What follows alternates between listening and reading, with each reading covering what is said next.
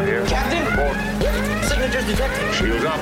Signatures detected. Red alert. Context Starfleet Command. What's happening? Co- Context Starfleet Command. Relay that order. Context Starfleet Command. This is the captain. Context Starfleet Command. Get out of my chair. Chair, chair, chair, chair. We have engaged the Klingons. Klingons.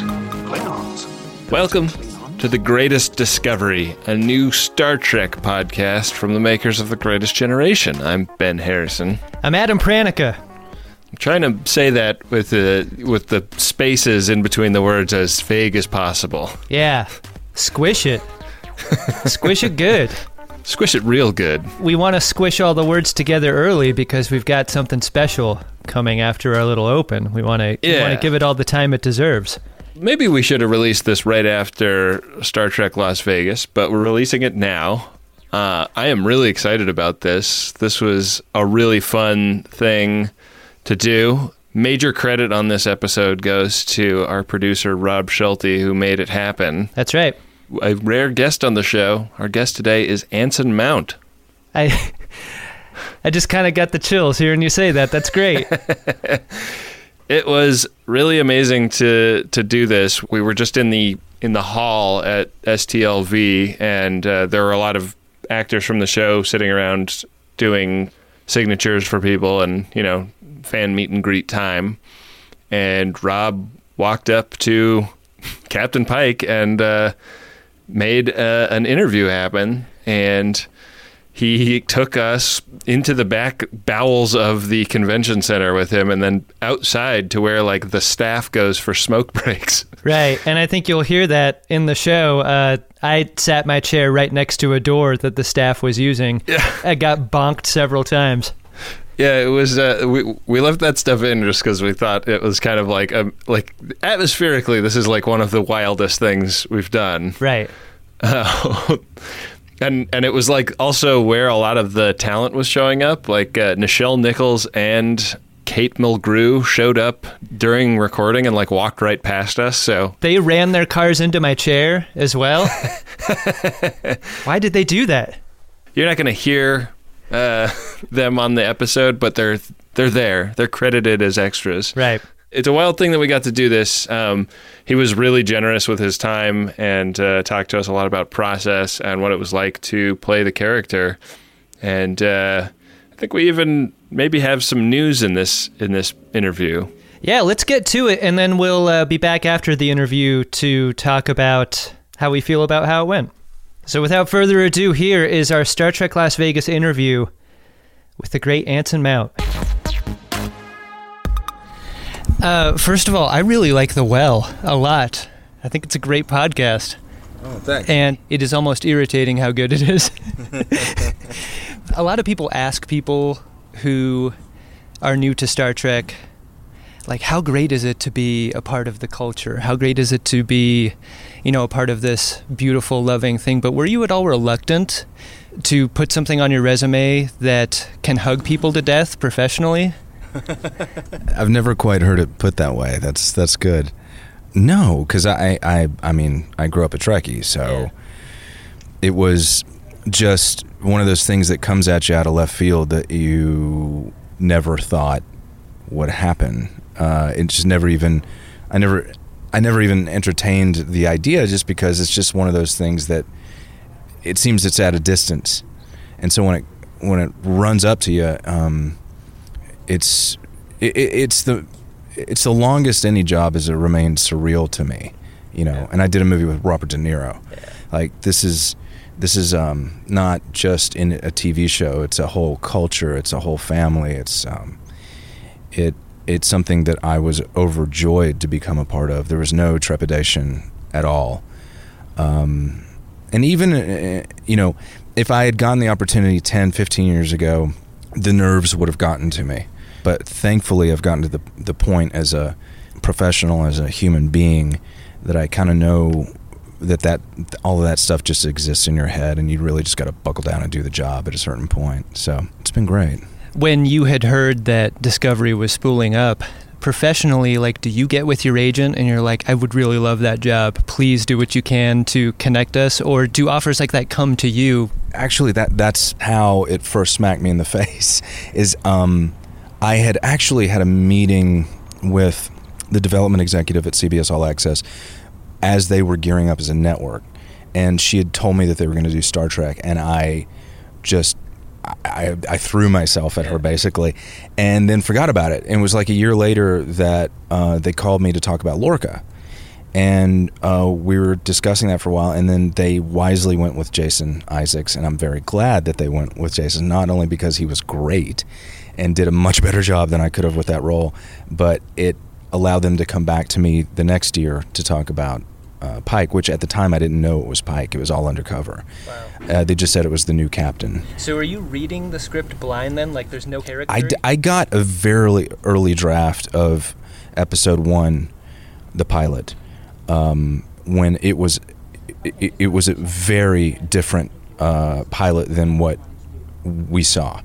Uh, went through a lot of changes, a lot of drafts, a lot of ideas, and then it became so undercover because of the the fan base that uh, I didn't even get to see episode 201.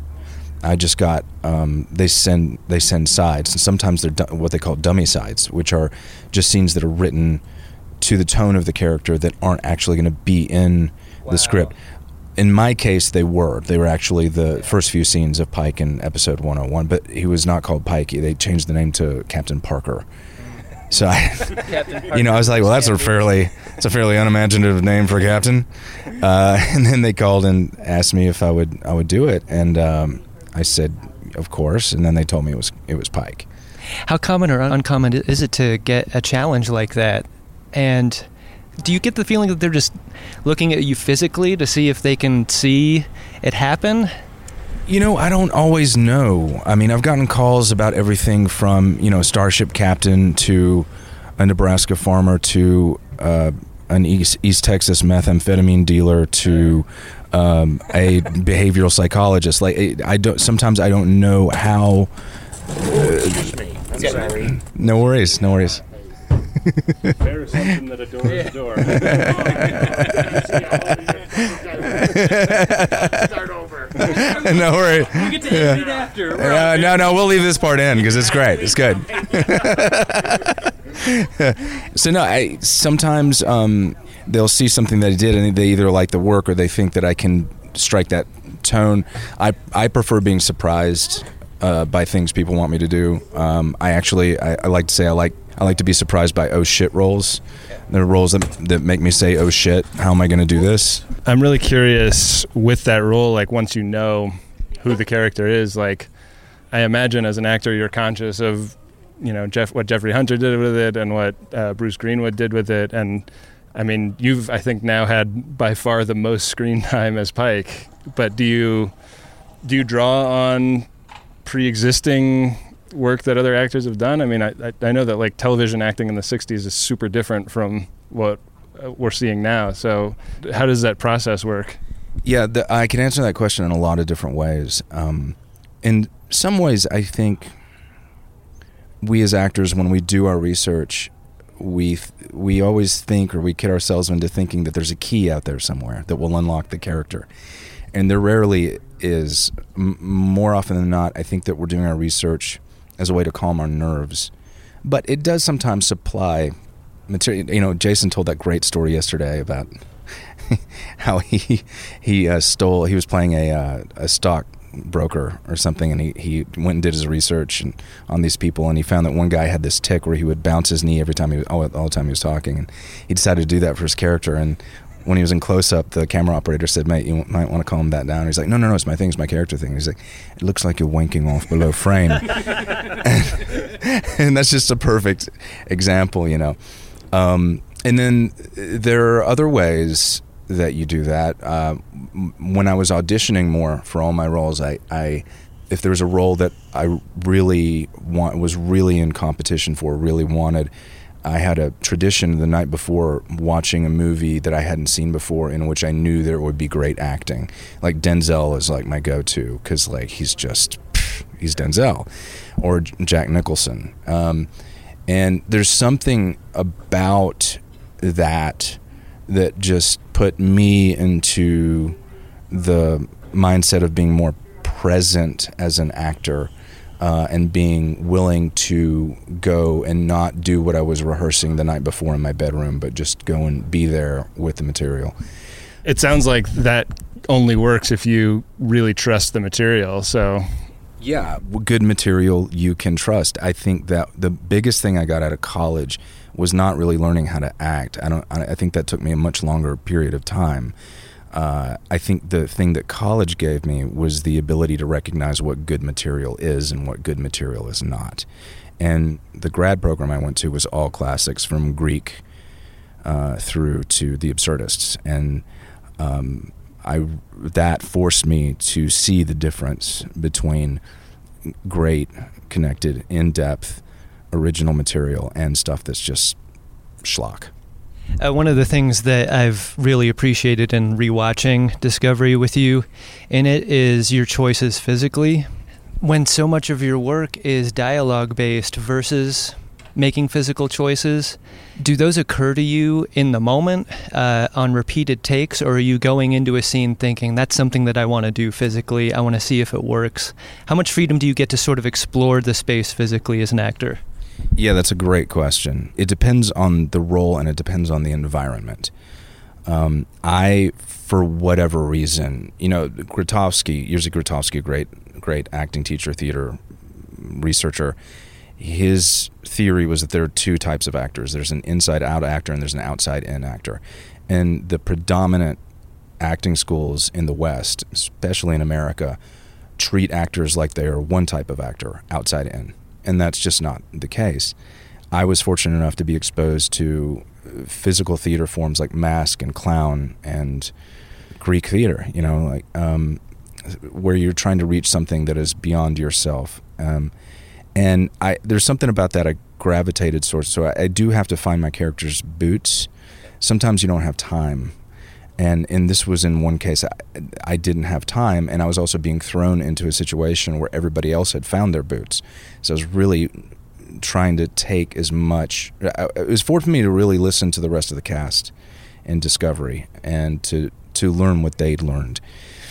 Um, in Hell on Wheels, that's a very different environment because we were all days exterior and we were in a town that was built to be a town, so the the environment was very rich, and I could um, the routinely when I had a scene in Hell on Wheels, the first thing that I would do is I would I would walk straight there before the cameras moved over, and with myself and then my scene partners and usually the DP and the director, you know, I would just look at the architecture of the space. How can this space be used in ways that hasn't been used before? How, what's going to add to this the story of this scene? Um, so yeah, great question. I've never nobody's ever actually thought to ask me that. That's a great compliment. Thank you. Do you find that you're collaborating on set with a director, or does a director most often have a very specific vision for the blocking of a scene? again, yeah, that depends, and it's very connected to your last question. Uh, in a show like Discovery, which is so technical for completely different reasons than it was technical on Hell on Wheels or anything else that I've done. In in Star Trek, you know, it's not until you do Star Trek that you realize it's really just a series of scenes set in little rooms and hallways.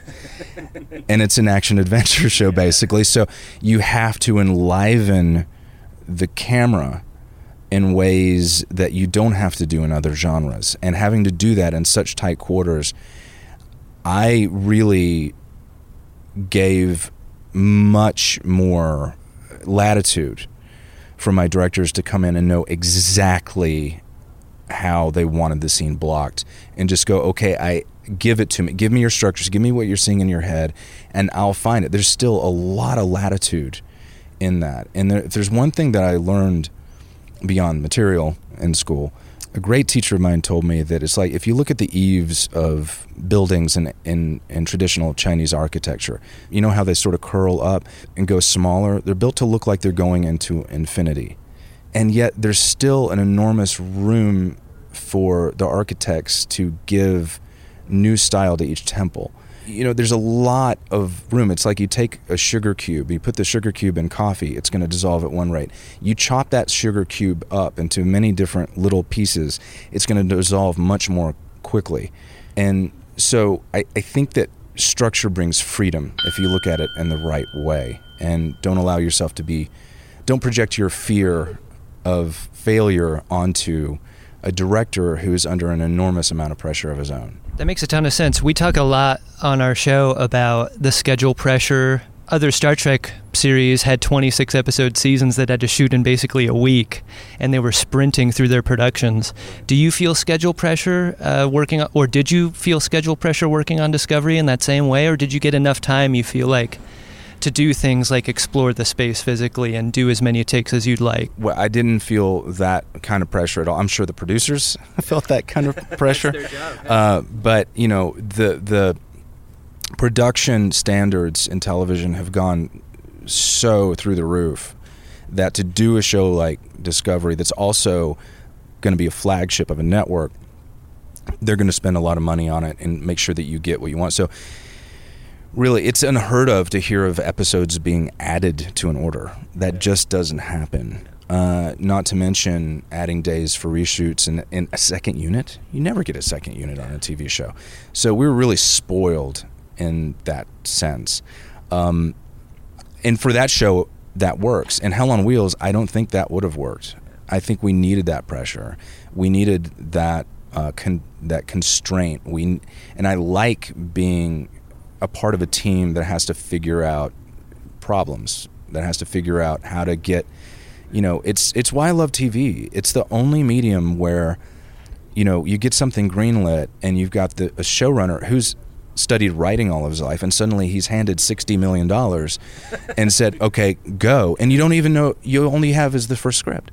And so you you start to realize that it's a tightrope walk. You have to deliver 10 to 15 episodes that are exactly 42 minutes and 32 seconds and it has to have a beginning and a middle and an end and you have to get there by such and such date uh, you don't get that in any other medium and that's that's really what I fell in love with, love with when I did Hell on Wheels At Comic Con and now here at uh, Star Trek Las Vegas, uh, there has been some flirtation with the idea of a Pike driven show. And I'm sure that even if you have knowledge about that, that you wouldn't be able to share it with us. But um, do you think that uh, the character has like a, an- a bright future? Um, I don't know. I your guess is as good as mine. Um, I'd I'd love to, but you know these these this, this is where, you know, that really strange crossroads of art and commerce. Um, it's uh, it's an interesting place. So I don't know. You know, these decisions are made by people I've never met and may never meet, and they're very corporate decisions. So uh, we'll see. Actors are always the last to find out anything. So maybe you'll find out before I do. Uh, so one last question, and this is a question we ask whenever we get a chance to interview someone from the cast. Um, when we've finished reviewing an episode, we uh, we each pick a drunk Shimoda, and uh, this is based on a character from episode two of Star Trek: The Next Generation, who just delighted us because he was drunk and having a ton of fun, and uh, you know just just lit up the screen. So, who is your drunk Shimoda from season two of Star Trek Discovery? Oh man, that's a good one. Well, Jonathan Frakes. you know, I, I mean, he he ha, you know he is kind of a, a drunk Irishman to begin with, um, and he just uh, brings the energy level up uh, on the set. You know, he he doesn't he doesn't go to lunch because he goes because he has to go meditate, which I think is perfect. and uh, he just has so much energy, so much good cheer, so many great ideas, and he's an he's an actor, so he gets it, and he's been he's a Star Trek actor, so he understands, you know, the the weird machine that you're operating inside, both fictionally and in terms of the the architecture of making a show like that. So. Um, yeah, he he's uh, he's a he's a fun fun guy. He's supposed to be here at some point, and I, I hope to bump into him. You know who I still haven't bumped into at all these conventions is Colm Meaney. We keep missing missing each other by like a day. Oh man. Yeah, He'd be a great hang, I bet. Yeah, oh man, he's that was one of the best parts of doing Hell on Wheels is meeting up after work at uh, at James Joyce in Calgary and just shooting the shit and asking him stories about his early days of theater. He's a good dude. You are not just an actor, but also a an amazingly like uh, like we are jealous of your talent as a podcaster. So, uh, can you tell the folks listening how to find that and what it's about?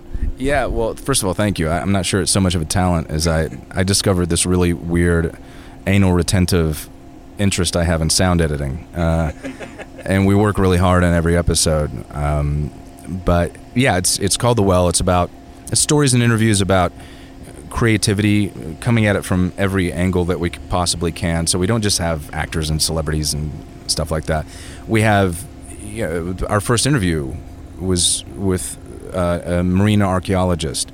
Um, we have a biologist. Uh, um, I, I, I think I may be interviewing Paul Stamets soon, the real Paul Stamets, about mycology. Um, I have an interview we did recently this last season, uh, Alice Cooper talking about the art of golf. So basically, we just don't want to ask people the same questions they always get asked. We want to ask about that thing that they do for their own creative source. That's why we're called The Well. And um, you can find it on every major platform. It's uh, oh, and we have interviews with with Doug Jones about acting under latex and underwater, and with Ethan Peck about a near-death experience that he had. But it's on every major platform: um, iTunes, Stitcher, Spotify, TuneIn, and um, yeah, I would start at the beginning because you also get to hear us figure out how to podcast, which is part of the process. Well, Anson Mount, thank you so much for being on the show. Yeah, man. Thank you. Thanks for having me. Appreciate it. Thanks Yeah. again. Boy, what a fun dude. Yeah, uh, I mean, you, I think as you were saying before the interview, this doesn't happen without Rob, and I think things like this don't happen without a producer because having someone like Rob go around and meet everyone and wrangle and make it happen is stuff that you can't do as the host of your own show. And so Yeah. it was really great to to have him go around and meet people at Star Trek Las Vegas. And Anson Mount was so game from jump to do this that uh, really give him a lot of credit for hanging out with us. Uh, still relative unknowns. yeah, uh, it was it was really cool to get to do, and he, um, I don't know. I, do you want to talk about like some of your favorite moments of the interview? Uh, it was just a little surreal to sit down with someone that you've seen on your television for over a year and and to like have Yeah. a conversation that felt normal and good like there was never i never felt nervous about talking with him i think that comes across in the interview it was just very loose and conversational I think your lack of nerves could be due to the fact that you'd consumed an entire hoof before we conducted the interview. i did have some hoof confidence it's true Yeah. I mean, I've definitely seen Anson Mount in other things, but the, this is kind of the character that I know him for, and so Right. meeting the real man is is really interesting to kind of see where the Venn diagram is of his real personality Yeah. and the persona he's inhabited. You get a ton of that in his podcast. We talked about it a little bit during the interview, but his podcast, The Well, is a really great show about the creative process. And if you're a creative person, I know I personally have gotten a lot out of it. I wasn't going to go on and on with him about how much I enjoy his show. I think we give him a little shit about how much we like it Yeah. uh, during the interview, but uh, The Well is a show he does with Brandon Edgens. And if you like the thing that Ben and I do, where like we bring production experience to conversations we have about other things, like Brandon Edgens is an editor and a cinematographer, and Anson Mount is obviously an actor. And so they have a lot of great conversations and interviews with people that you know on this show. And probably a good place to start with that would be like the Doug Jones episodes or the Ethan Peck Yeah. episodes, which are really, really great. But I would recommend listening to all of them. They're they're really well done. he was just such a cool dude. I think that my favorite uh, my favorite part might have been his drunk Shimoda. yeah, Uh, Yeah. Just learning learning what uh, what Frakes on set is like these days is was really delightful. yeah.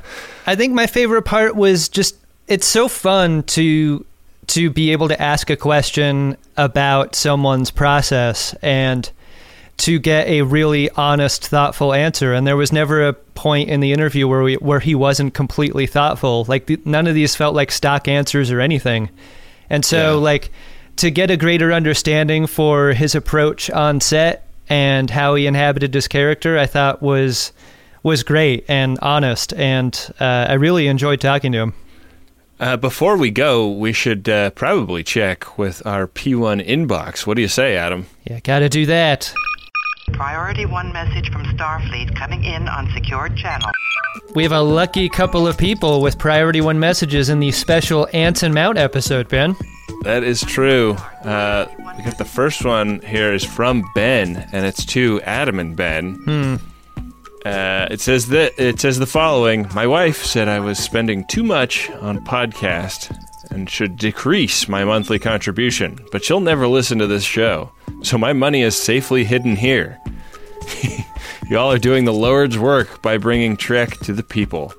Keep it up and come back to Lawrence, Kansas sometime. Oh man, We love Lawrence, Kansas. yeah, that was a that was one of our favorite live shows last year for sure. Well, I am happy to be the offshore bank account for for other Ben. Yeah, Uh, well, we will keep your money safe and invested in in Vegas hoofs full of, of hurricane beverage. yeah, that's uh, that's what we use the P1 money for. That's an investment that always increases in value. uh, ben, our second priority one message is from Kristar Shrimp Colgar. It is for oh, snap. Patrick, son of Jackson, Mock, son of Kevin, Mike, son of William, Art, and his wife, son of David. And the message goes like this. And there is a request to do an impression. Okay. And I will I will let you guess who it is. Due to some actions of my family, our house is left without honor. I see only one way to restore that honor. I have properly sharpened that bat'leth for the ceremony, and you must jam it right into my hand as groomsman for my wedding Whoa. the Casey of the Honorable House Preglar. Only you four can be trusted as my Dustbuster Club. Wow. Is this the uh, first ever request of groomsmen in a P1? I think it is. I also I would caution anyone requesting requesting a request of an impression. Uh, Kurn doesn't remember who he is or who anyone else is. So if you're requesting an invitation like this, Yeah. uh, you better make damn sure that Kurn knows who he's talking to. Right. Yeah. Give give him a lot of it, uh, a lot of context for the for the request. Uh, well, thank you uh, to everyone who uh, sent a P1. If you would like to send a P1, uh, you can head to maximumfun.org slash jumbotron. It's 100 bucks for a personal message and 200 for a commercial message, and they are a great way to support the ongoing production of the greatest discovery. You never know if your P1 is going to make it into a very special episode. It's true. What do you think of when you think of male grooming? Maybe it's a sharp haircut and a little bit of product, or a bit of the old beard wax twisted into the ends of a mustache. Maybe it's a shower, a shave, a little spritz of fragrance. Me? I think of shaving my nuts. And not just my nuts, all around those nuts. I'm talking all around those nuts. And this form of male grooming is hard to do when your junk looks like a log of Play Doh rolled through a dustpan in a barber shop. It's wrinkly, it's wriggly, nothing stays in place, and it's the one area where you don't want to have an accident. That's why I'm glad we're sponsored by the spring cleaning champions at Manscaped. They sent me their brand new Lawnmower 5.0 Ultra. It's their fifth generation trimmer, featuring two interchangeable next gen skin safe blade heads, a standard one for taking a little bit off the top, and a new foil blade to go smooth wherever your heart desires. They also sent me an extra large Manscaped t shirt, which I will never wear, but it was nice of them to do. Get 20% off and free shipping with the code TREK at manscaped.com. That's 20% off and free shipping with the code TREK at manscaped.com. Nothing like a little spring cleaning in your pants. I spent a lot of last week sick in bed. And one thing I was so happy I had when I needed something to eat but didn't really have the energy to cook myself something was Factor Meals. Got a couple of these in the fridge at all times, and they are delicious, fresh, never frozen, chef crafted meals. And they're ready to go just about two minutes. And this is convenience food that is actually tasty and full of real ingredients and not hyper processed crap. And they got you covered all throughout the day. They got pancakes, smoothies, grab and go bites, and uh, you can get as much or as little as you need by choosing your meals every week.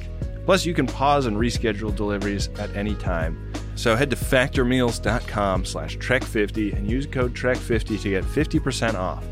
That's code trek50 at factormeals.com slash trek50 to get 50% off. Back for another game. You know it. What's going on? Just one more week till Max Fun Drive. Hard to believe. It's been a heck of a year since the last one. We're now a worker owned co op. We raised $50,000 for charity last year. And we've added a bunch of awesome new shows. But do you think we're ready to do it again? Absolutely. Lovely new gifts are lined up. The episodes will be amazing, and wait till everyone hears the bonus content. Yeah, plus they know to go to MaximumFun.org slash newsletter, so they're getting all the news. Oh, like that meetup day is on Thursday, March 21st. Then what's bothering you? Me? Oh, nothing. We're all set for Max Fun Drive to start on Monday, March 18th. I just didn't want you to see this coming. Check. What? Hang on! Most of the plants humans eat are technically grass. Most of the asphalt we drive on is almost a liquid. The formula of WD 40 is San Diego's greatest secret. Zippers were invented by a Swedish immigrant love story. On the podcast Secretly Incredibly Fascinating, we explore this type of amazing stuff. Stuff about ordinary topics like cabbage and batteries and socks. Topics you'd never expect to be the title of the podcast Secretly Incredibly Fascinating. Find us by searching for the word secretly in your podcast app. And at MaximumFun.org. Our thanks to Anson Mountain. If you're listening uh, out there and are curious to, to hear the well, it's uh, on all of the podcast platforms. Yeah, it's also at thewellpod.com. So check that out. And uh, thank you for listening to this, you know, shorter than normal, but I think uh, cooler than normal also episode of The Greatest Discovery. Yeah, thanks very much to Anson Mount. We really appreciate him taking the time. And uh, we'll leave it with Robs from here. The Greatest Discovery is a Maximum Fun podcast hosted by Ben Harrison and Adam Pranica, and it's produced by me, Rob Schulte. Our theme music is by Adam Ragusea. Thanks again to Anson Mount for being on the show, and thanks again to the Friends of DeSoto for helping make it happen. If you'd like to help the production of the podcast, head on over to MaximumFun.org slash donate. And when you're choosing your shows, make sure to check the box for Greatest Discovery. And while you're at it, check the box for The Greatest Generation and Friendly Fire too. It helps us all out. And we'll see you in a couple of weeks with a new episode of The Greatest Discovery.